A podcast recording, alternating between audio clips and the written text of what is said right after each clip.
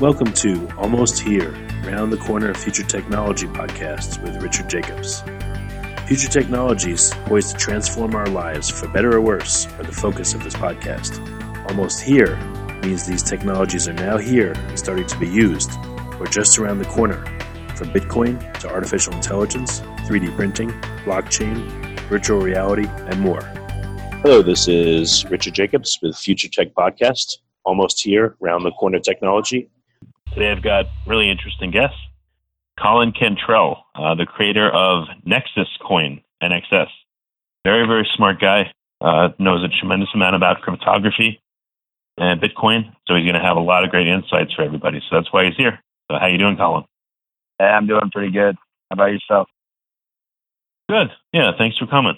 So um, yeah, thank you for having me online. I appreciate it. Yeah. So we're gonna we'll weave in various topics, but um, when I spoke to you about Nexus, um, you told me that uh, a lot of the code and a lot of the reason for creating the coin and the insight came from Bitcoin. So, can you talk about what led you to create Nexus Coin, and you know what did you take from Bitcoin, and uh, you know what do you know about the code? Well, basically, I mean, I could just say I learned from Satoshi, but not necessarily in the respect of Satoshi directly talked to me. It's just as a computer programmer, everybody thinks differently. I mean, that's how people at college get caught cheating. Everybody has their own unique style of code, which shows their logic. I guess you could say a program is just like logic statements, flow of information, how a stored process, everything. So I wanted to start with an earlier code base. I think I started with a 0.6.3 which was, you know, very a lot close to uh, Satoshi's original code because I wanted to learn from Satoshi in order to say, all right, well, here's Bitcoin. Now I can spend time in isolation just learning how he thinks, learning by, you know, taking it apart and putting it back together and finding how to break it and all these other things. And then assessing how the industry grows and evolves and saying, okay, well, now we can see some of the issues that have been arising with Bitcoin, and now we can do something about those issues by providing new technology on another blockchain that's kind of, I mean, you, for lack of better words, a testing bed, but it's also, you know, an incubation chamber, which, you know, a lot of the designs and all the technology I've built in Nexus spawned from, you know, those nine months to a year that I just was in that code and learned everything where everything went and learning exactly how this individual thought, whether it's a group of individuals or a singular, and taking that that way that they thought and projecting that forward into providing more technology on top of what's already been made. So, do you have any insights into Bitcoin's code that maybe uh, most folks wouldn't know because you studied it pretty closely? Well, I mean, that's a very ambiguous question, but I mean, there's, I mean, I guess are you asking what are some of the limitations I've seen on the code wise? Just in a simple, simple brief statement. Yeah, yeah. Talk about maybe yeah some limitations you've seen, uh, maybe some upcoming issues that you know are not being talked about that you think need to be solved, or even the existing ones. You know, block size debate. Um, you know, your insight on um, possible solutions. Well, I mean, interesting enough, the block size debate is I mean, in I, I'll just say the word interesting for lack of better. I mean, Satoshi originally had 20 megabyte block size, but they were like, oh, well, this is a large attack vector because at the cost of filling those blocks up, the spam transactions, it's very low. So it started at one megabyte and then grow it as Bitcoin grows. That's how Satoshi thought about it. Now, it's not necessarily thought that way these days, but that's another thing. Another thing I noticed is the, the actual socket level backend. Now, I've spent a lot of time in socket programming and different like finding out how to make efficient server systems with, you know, how you design your threading models and everything. Bitcoin basically is just a single a single thread handling all the data connections, which reads it into a buffer, and it handles all the connection disconnects, timeouts, accepts new connections on the listener on one thread, which, you know, it works to a point, but it's not necessarily balanced. That's kind of one reason like things get loaded down. Even Nexus right now still using that backend is loaded down very slow. And so, I mean, block propagation may not necessarily just be an issue of bandwidth. It can also be an issue of the ability to process the message for, you know, when it gets there. Because, I mean, you never know. I haven't really done any benchmarks, but if you have a very high transaction volume where they're having to verify the signatures, the ECDSA signature, you know, elliptical curve digital signature algorithm, you have to verify every transaction signature and you're getting two to three transactions per second, and let's say, you know, there's a bit of a backlog already, you know, I mean, blocks may come in slower. There may be other protocol messages that may delay it even half a second or 100 milliseconds or even 200, but then you multiply 200 milliseconds through how many nodes it has to get through to finally propagate. That can become one to two, three, four seconds that really can be improved on the code level without having to increase your hardware capabilities, which is what your bandwidth would be. So, what do you think um, of the current block size debate? Do you, you know, what do you think about SegWit versus Bitcoin Unlimited? SegWit two megabytes. Uh, you know, what do you what do you guess is going to happen, and what's your evaluation of these technologies? Mean, I couldn't really. I got to make an educated guess I hypothesis on what happened. I mean, I personally think segregated witness is a definite move forward, but then it gets away from some of the original architecture. But you know, there's, there's I'm mixed on. I, I can't say for or against because I just I haven't researched it as thoroughly as I probably should. But it just was something that never really drew my attention because it, it seems a little bit off the architecture of you know the original Bitcoin architecture. Now, Bitcoin Unlimited, I really like the idea that hey, you know what? We see some of this politics going around with this block size debate. You know, for whatever reason, Chinese miners don't want to do it. From some of them say it's the Great Firewall of China, which will slow block propagation, and they're afraid of orphans. There's also many other things that could be influencing this. So, I mean, I like the idea of Bitcoin Unlimited in the sense that, you know, some people say it's an attack, but in other ways, it's kind of like, well, hey, you know, I mean, Bitcoin is trying, people are trying to take the power back because for some reason miners have the stranglehold on everything. So, as we can take this power back and we can push this forward, you know, it's it's kind of setting a precedent. It is kind of technically a 51% attack if somebody releases a big block, which is going to force everybody to update. But on the secondary perspective, it's kind of like, well, now people have a little bit more of a voice. Now, your node just running, you know, can signal what you accept, whether or not you're a miner or not. And so, you know, I mean, I would say that there's probably, just from my understanding of the code, better ways to implement it, but I think it was done just to prove a point and to get things moving in that direction to get people start to think like, hey, you know what, we need to figure out how to break this miner stranglehold. I mean, personally, the way I would do something on the Bitcoin Unlimited level is serialize an unsigned integer into the Coinbase script sig on the input that signals a certain block size. And then, you know, of course, you have the activation of that rule, which is going to read that script and say, okay, now we know there's another unsigned integer, but people should be able to vote the block sizes and a miner so that stranglehold can change. So now if everybody's voting one megabyte, that's going to make things more difficult. But more people voting, what if you had some sort of average or, you know, within a certain bound to say like, well, let's say the average block size that people want miners are signaling is 1.25 megabytes because some a lot of them did one megabyte and then some say one and a half megabyte and some say two and then average all together the last thousand blocks. Hey bam now we know like this is a consensus that maybe we should average the consensus together instead of making it directly like 75 50 percent whatever. Why don't we take everybody's opinions and kind of join them together into a block size which would be really easy to do which would be a cleaner way to do it in my opinion which wouldn't cause forks because that that specific way to do it would have to be activated for one, kind of like, you know, say a 50% activation or 75, like SegWit. And then from there, then people can vote for the block size. Now with Bitcoin Unlimited, it's basically like, hey, if I signal I want to accept only one and a half megabyte blocks and there's two megabyte blocks, I'm going to be about however many blocks behind I stay until I'm forced to accept that, which it works. I mean, it prevents forks, quote unquote, on the Bitcoin Unlimited nodes, but on the Bitcoin Core nodes, it doesn't. So it could turn into something either really good or really bad. It's kind of it could go either way, and it really just depends on the intentions of what people do. So, I mean, if we're talking about the scaling debate, and let's say I had the ability to make that decision or put out an update like that, I mean, that's how I would do it.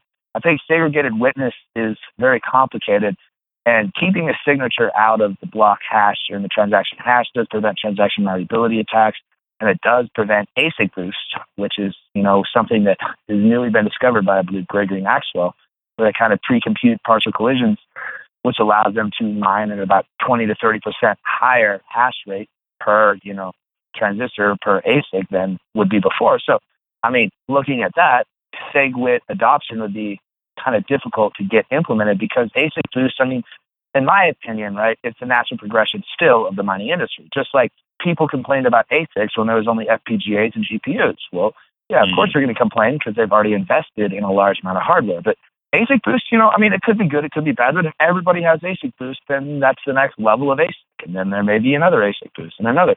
And so the fact that there's probably millions of dollars invested in developing that physical hardware, it's going to be really, really difficult to get something like that to adopt, in my opinion, because you know, there's so much money already invested. So, I mean, why don't we follow where the money is and try to find a way to balance, like, hey, these guys have already invested this much and these guys this much. Like, why don't we find a balance them together? Because it's pretty much a debate of like, we want to earn more. And everybody's got their own opinions on how they want to earn more money or how they figured out how to earn more money. So, what if we could find a way to kind of help everybody earn money instead of potentially losing money by this, you know, potential civil war? So yeah, talking a little bit more about the ASIC boost. Um,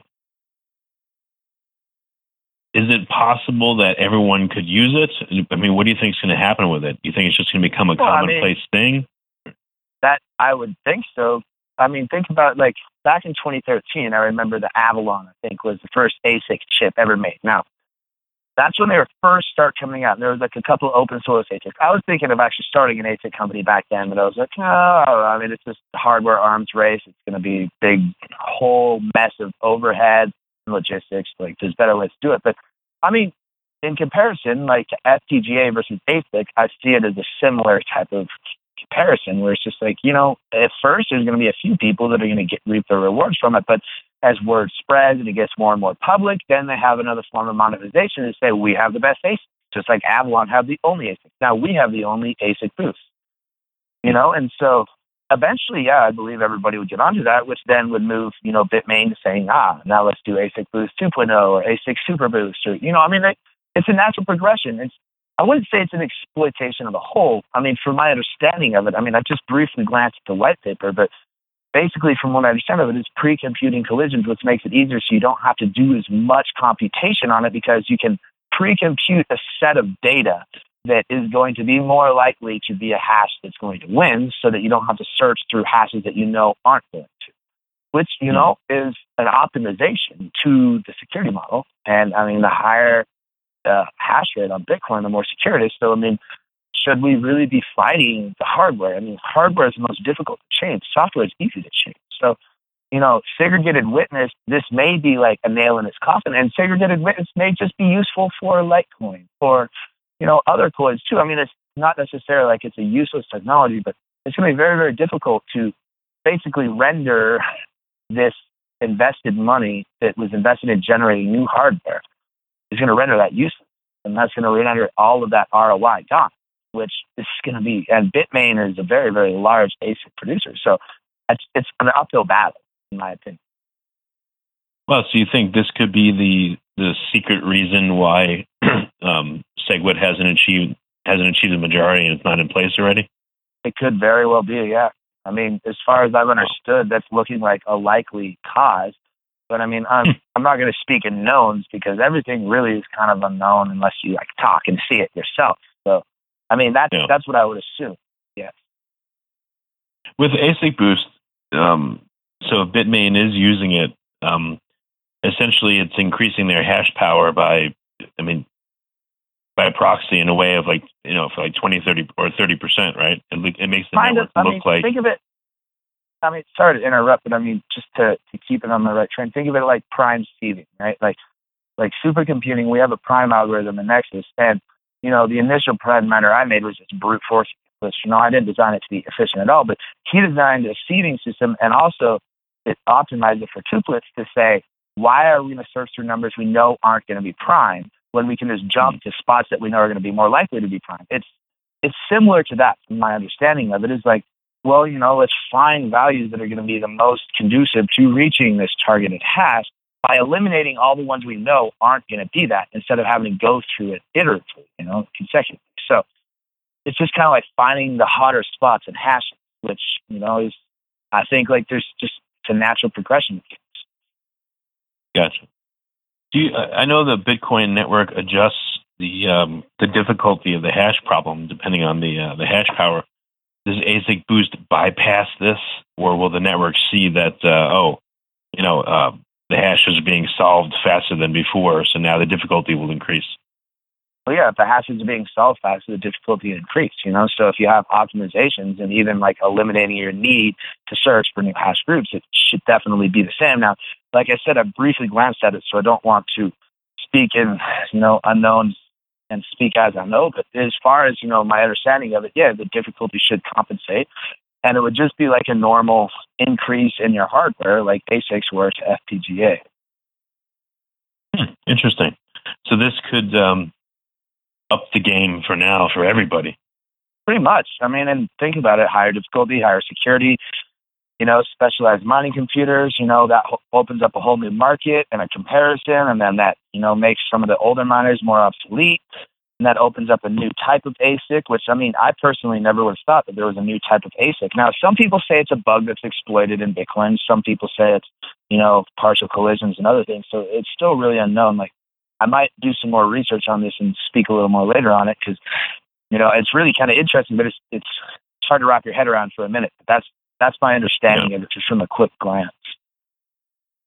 Okay, and then um, again, from your understanding of the Bitcoin code, do you see any other problems coming up for for Bitcoin or other difficulties that need to be overcome? Well, yeah, I think the biggest problem that we're seeing elucidated from this whole block size debate is specifically the block size debate. So, I mean, Bitcoin was in cryptography we trust, right? You know, I mean, cryptography is what controls your money and everything like that. And it's supposedly designed as a trustless system. So, based on those intentions from Satoshi, you know, I think he never really got done with it completely. And it was more set out as an experiment like, hey, you know, I mean, like if I were trying a totally new experimental technology and I wanted to test it out, I wouldn't go to every little fine detail because I mean, sometimes you'll you'll go that far and realize, oh wait, no, it doesn't work or whatever. So you know, it's a baseline cryptocurrency with everything that is needed to make it work. But one of the things that you know I've spoken on before is the allowable clock drift issue. You know, it's you know it's keeping time records, but the the clocks being two hours apart from one another, even with the median time can cause some issues there. You know, I mean, some of the back end code problems and some of the political issues. Like, you know, there's no way to cryptographically validate the votes. The votes are run by the miners, and that's how it was initially set with Satoshi's in the white paper. Every block is a vote. So right now, there's there's less and less and less likelihood anybody can get access to those votes, which kind of creates like you know a global governance system with just a few people representing those votes, which are the mining pools. And the thing is, though, it's all the miners mining on the mining pool that are giving them the power of those votes, which is somewhat ironic. So it's kind of like it's degrading into a similar way that the system is now, where it's just like votes are going into less and less people's hands. They're doing less and less. You know, I mean, get hmm. or the Gitblock template was designed to be able to give people that ability, but it just it hasn't really taken to that form. So I believe that one of the big things is there needs to be, you know, I mean, if there was like Dash has kind of done a little with the masternodes, but that's again another type of centralized system that I don't decentralized, centralized, you know. But I guess if there was more like how should I say cryptographic validation of votes that are held in many different areas of input other than just hardware that you use to mine, I think that people's opinions would be not drowned out in the politics of all these political figures at Bitcoin, which would be, you know, all of the main guys.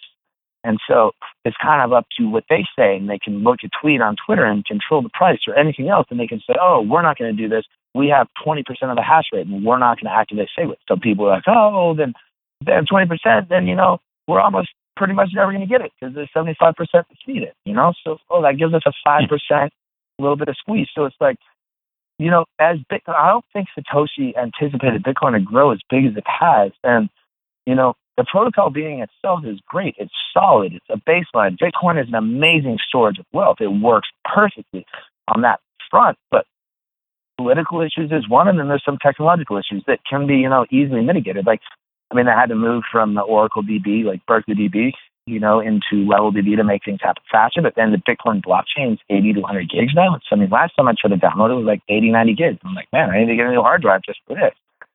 So it's oh. getting more and more into the point where the cost is higher and higher and higher for you to have any contribution to the network, even just running a full node, which is no visible contribution. That's just you can hold your coins on your Bitcoin wallet, you know?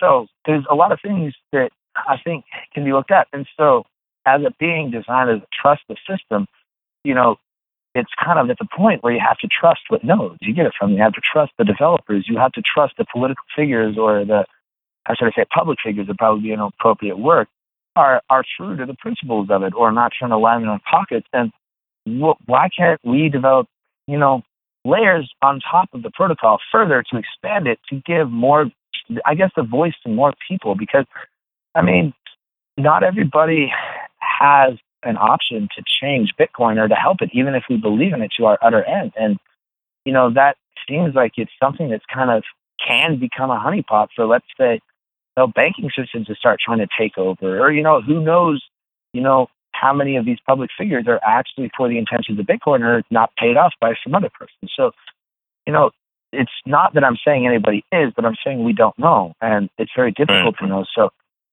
having more mathematical cryptographic validation of public opinion, I think, is something that's going to do wonders for Bitcoin, which is what Bitcoin Unlimited is trying to do. It's a step forward. But now that Bitcoin's grown so big and the miners have a stranglehold, it's going to be really hard to break that stranglehold. And that's why Bitcoin Unlimited is coming out and saying, hey, well, you know, let's make this change, even if people are going to give us a negative image on it, right? And they're going to say the code's bad or whatever, or this is an attack and blah, blah, blah. I mean, that could just be FUD and anti publicity to get people not to adopt it. But really, I mean, Bitcoin Unlimited is taking a major step forward that SegWit isn't, which is giving people more of a voice.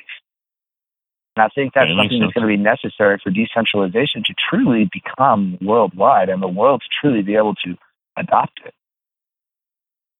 Yeah, if I were to ask you what changes you would make to Bitcoin to make it uh, better, safer, more democratic, et cetera, that's probably the reason you created Nexus. So maybe yeah, you can exactly. go over a, a, few features that you built well, into Nexus, you know, that you, well, you see as an improvement on Bitcoin. One little thing is if I mean, I don't know how many people notice this, but I mean, I think the Comet is taken out now a newer version of Bitcoin Core, but in the version I use, 063, there was a comment right on top of uh, the version message, push push version, right? And on that, you send them your timestamp, which is how they know how far your clock's off. And you send them a bunch of other data about you, which is the first message that you send on the network. Hey, I am this node. And they say, oh, hey, this node, I am this node. Here's some data so we understand each other. Oh, hey, I need some other nodes to talk to, whatever. It says in a double slash, it says, when NTP implemented, remove this, right? And I'm like, what's NTP? So I looked it up. And this was like in the very, very beginning stages before Nexus was even uh, launched. This was, a, I was like, network time protocol.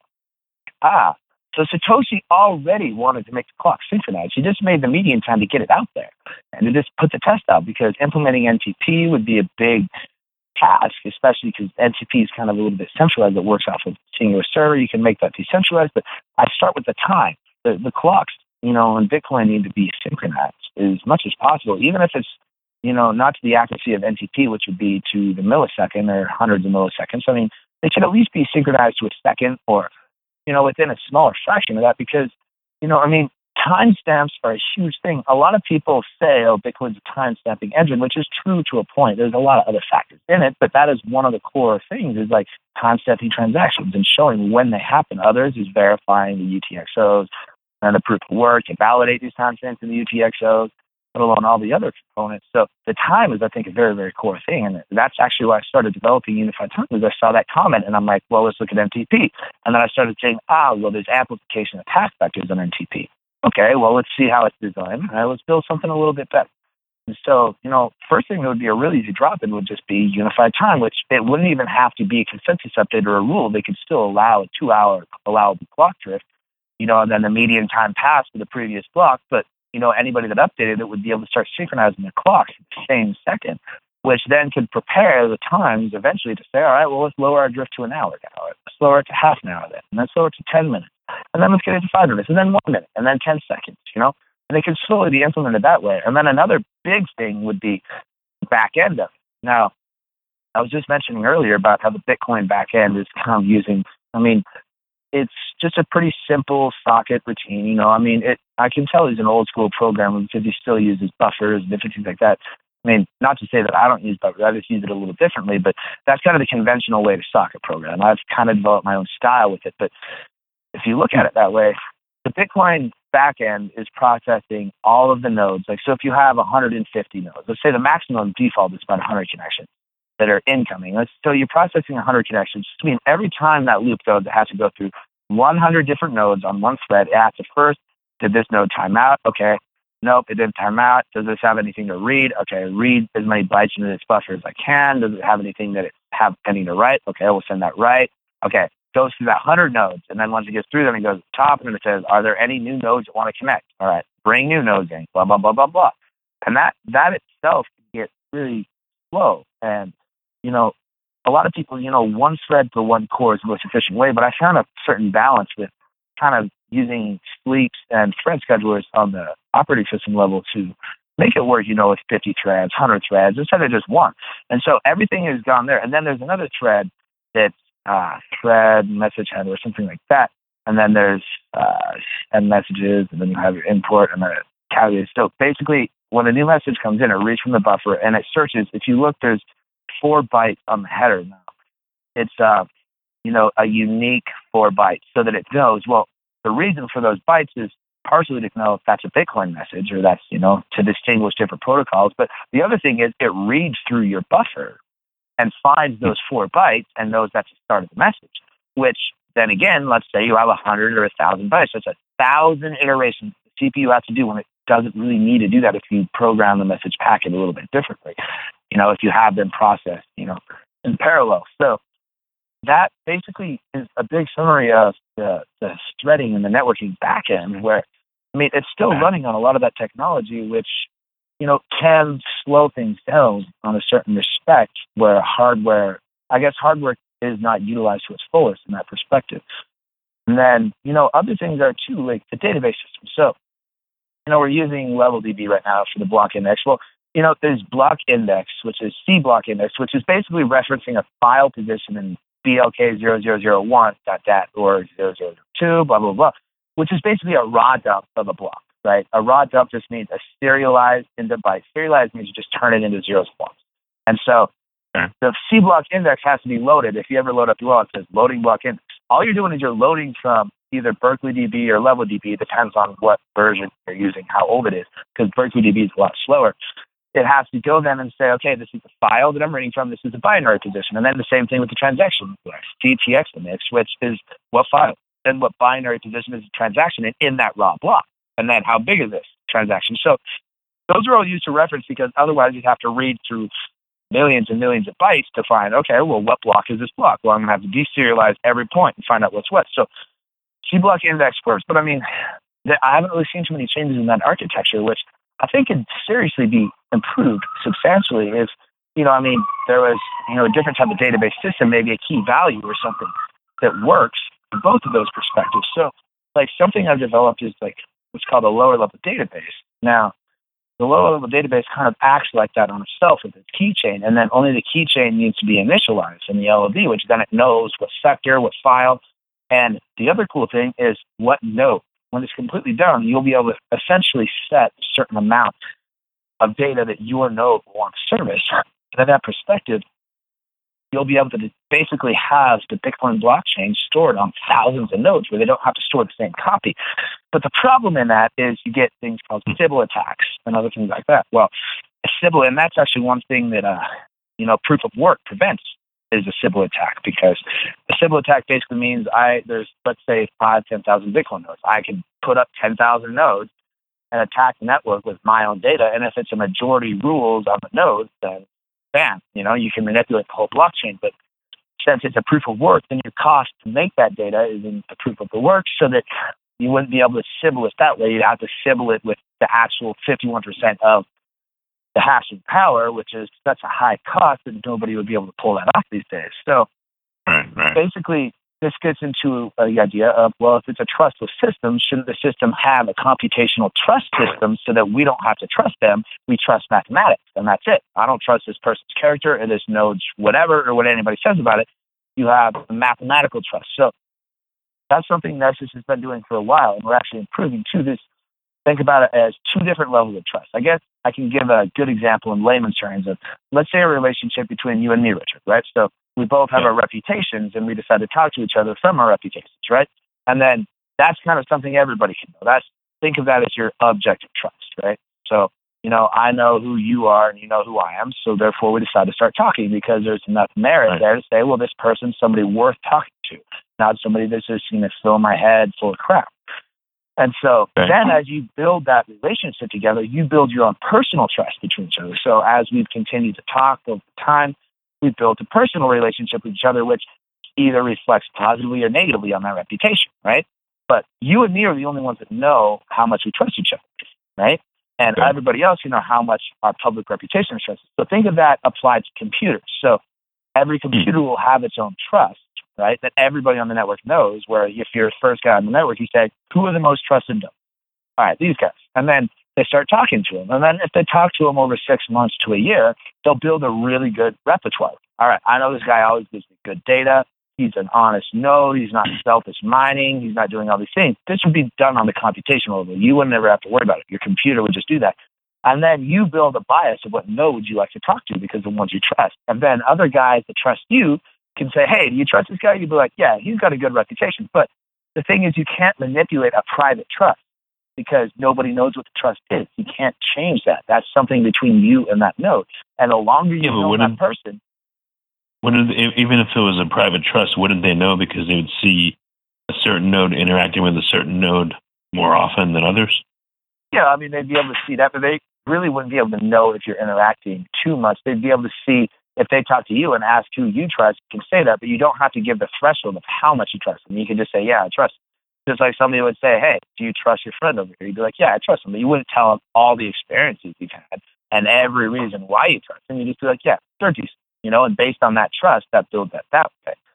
So what that eventually starts to build is an ability for nodes to distinguish from one another who they want to trust and not, and also build a global network reputation, which is going to be kind of a reason for them to talk to. So if let's say new guys come on the block with 5,000 nodes and try to start spamming bad data, we're going to be like, hey, new guys, like we've been talking to all my senior nodes over here for a long time, and you're coming here trying to give us crap.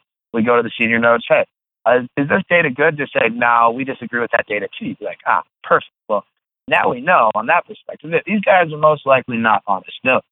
So, all right, you're never going to have the ability to get that reputation because we know you're trying to attack. It. So the network can kind of start to understand its normal modus operandi, I guess you could say, how it normally operates, and distinguish the difference between the different types of nodes that they want to talk to, which goes back into the lower level database. Now, that's a way that you can validate the integrity of data that other people host so that the nodes you trust are the ones that you talk to for certain pieces of the blockchain. So that, I mean, even if the current architecture as it is with, let's say, 20 megabyte blocks or 100 megabytes, and the blockchain becomes terabytes and terabytes, we won't need massive computers to run them. I mean, you can run a normal computer on it and just serve it to a piece of the chain, which is called fracturing and partitioning. So the trust system allows you to validate the integrity of data and pieces of that data to make sure that they're not manipulating you, but make and but make sure that you don't have to hold all of it on yourself, so that you only have to trust what you're doing. Because that just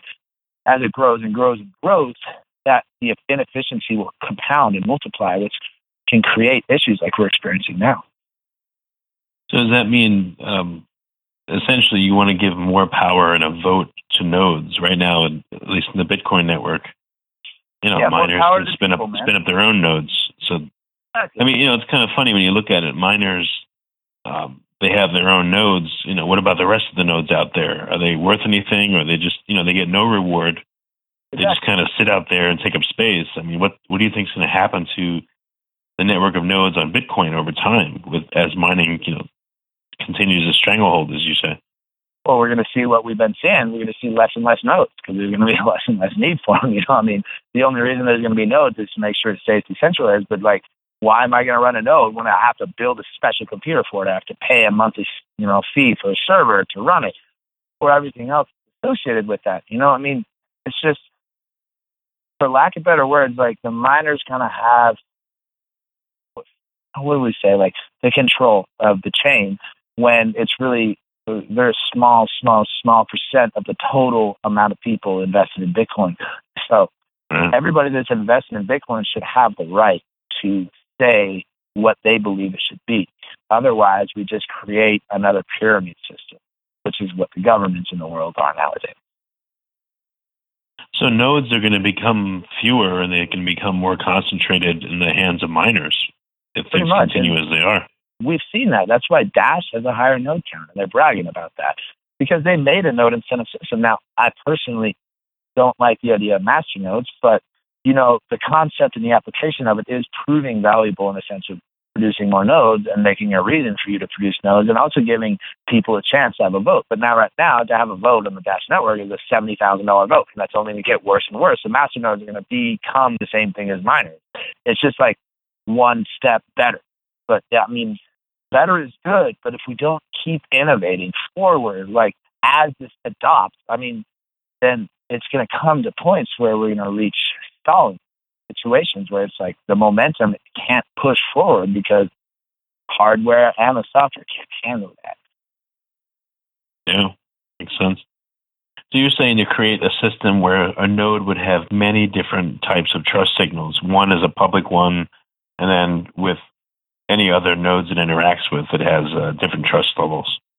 Yeah, of the it's- previous it's a interaction. subjective thing. And think about it too. If you have a node that's running for two years and you've got all the nodes that you've talked to, and you know most of the nodes in the network, and you've built a trust with all of them, and all the nodes know all the nodes either by proxy or by direct connection, and new guys on the block trying to poison it, or new coming into the blockchain and trying to throw nodes in poisoning data are not going to have an advantage at all. They're going to have a disadvantage because they cannot make back that time you have two years more trust with the network than they will ever gain. So even if they try to do an attack for a year and pretend to be honest and plot an attack, they may poison some of the newer guys, but the older guys, the core ones, are going to be like, oh, no, no, like you're directly disagreeing with my senior nodes that I've known for two years longer.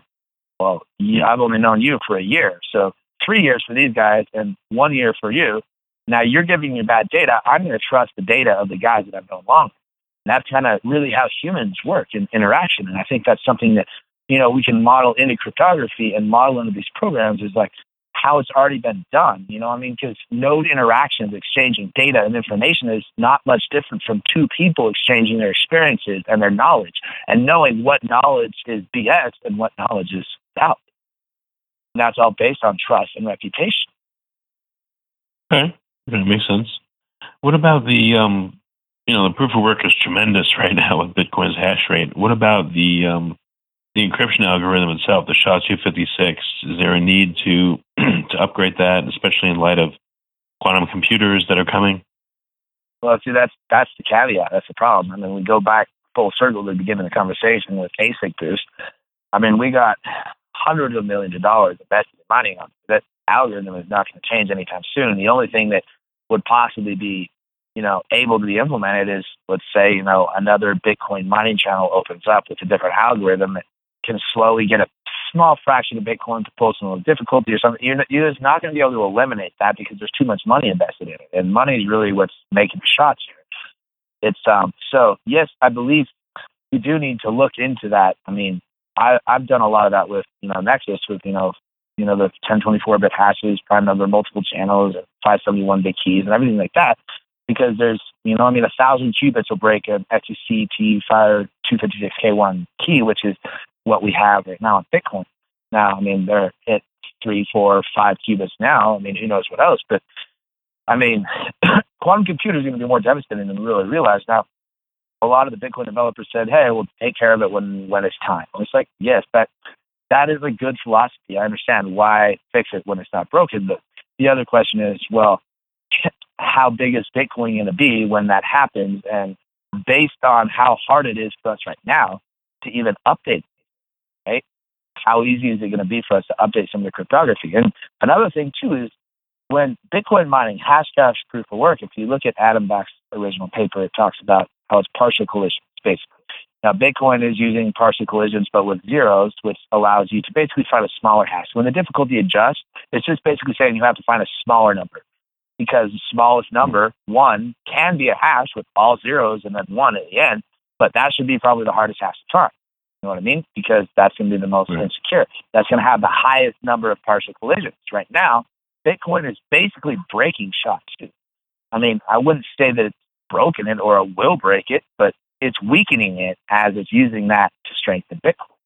You know, so it's only a matter of time, really. But the question is how long, and do we need to make the preparatory stages now or later? That's why I chose let's just get it done at launch, so we never have to worry about this in the future.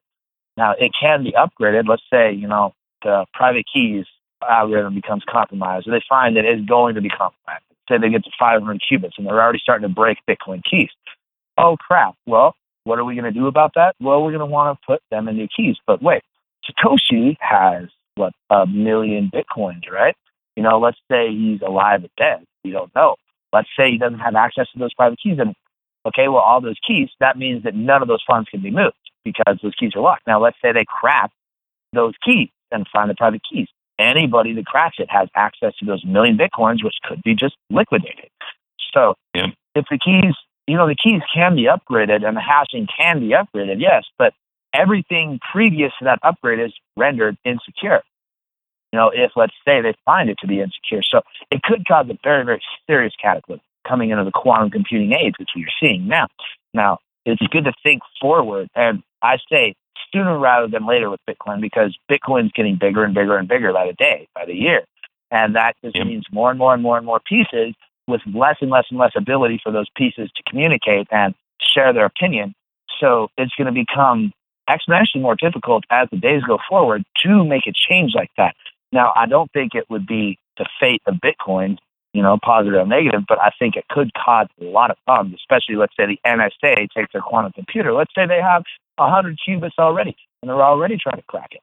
They crack Satoshi's keys, that's going to be big. I mean, people are going to be like, Satoshi's alive or Satoshi's dead or, oh, the NSA cracked it or whatever. You know, it's just like there's already rumors of random keys, you know, having seed that, you know, was generated by the NSA as a backdoor. That's why in the future with us, we use 571R1. We use a random perv, which people are going to be like, oh, yeah, the NSA can crack it. But it's like, well, when we get to the point when we're done, you know, probably um, on Quartz or Obsidian for Nexus, those are, you know, version 4.0 and 5.0. I'm working on Tritium right now. You'll be able to basically say, all right, well, I want to choose my random seed now. And I'm going to seed my seed off of the blockchain, which means there can't be any NSA backdoors. And bam, you got bulletproof keys. So there's a lot of things that should be considered and looked at right now. But I think everybody, I mean, this is an assumption again. I think most people are looking at the now factor and not as much into the future factor. You know, what are we going to do now to make Bitcoin better now? Instead of thinking, what are we going to need to do in five years? It's going to be a hell of a lot easier to do now, but it will be five and that kind of makes sense. I guess I guess the best answer for that question. All right. So last, I guess last last question too. I know it's anybody's guess, but knowing what you know and seeing what you see, what's your guess on what's going to happen with Bitcoin in 2017 and maybe even next year, the next year and a half, two years? What do you think are going to be the the ups and downs? Um, I guess I'll answer it a little bit out of context, but around the same context. I think we're coming to a very, very significant point in the evolution of Bitcoin where I, I guess Darwin stated that it's an evolution of species, right? You have to come to a precipice, which is the brink of destruction, to truly choose are we going to expend the energy to evolve or not? Because life resists change because change takes energy. Just like you burn more gasoline when you accelerate on your car versus when you're going at a static velocity. It's because changing things takes more energy to initiate that movement. But once that movement's going, it's got that momentum. So we're approaching an evolutionary leap or collapse in Bitcoin, really, where it's, you know, it's all been money and fun and games and dreams and possibilities and let's take over the world up to this point.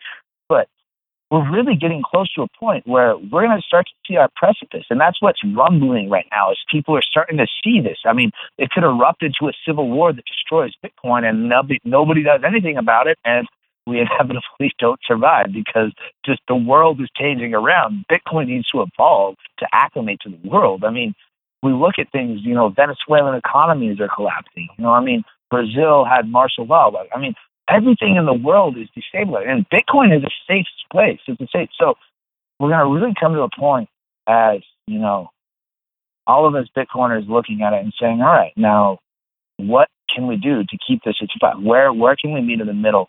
What what are we going to do to make it evolve to the next step? Because we're approaching that precipice. I don't know if it's this year or in two years or five, where we're to have to do something like big, not just like block size debates or not just SegWits, but the whole way everything runs. We're to have to figure something out. Otherwise, we may not survive forward, or we may just reach a cap where Bitcoin really can't grow anymore until it evolves. Now, that can sustain itself for a while, but eventually that kind of deteriorates it because then other people are going to put their money in other projects that can. So, really, the next few years are going to be very, very significant years of Bitcoin, in my opinion, where we're going to either have to come together and figure out how we're going to make it work for everybody, or we're just going to have to see it turn into another type of centralized system. What do you? Um, last question. What about the role of altcoins? You know, what what role do you think Nexus will play?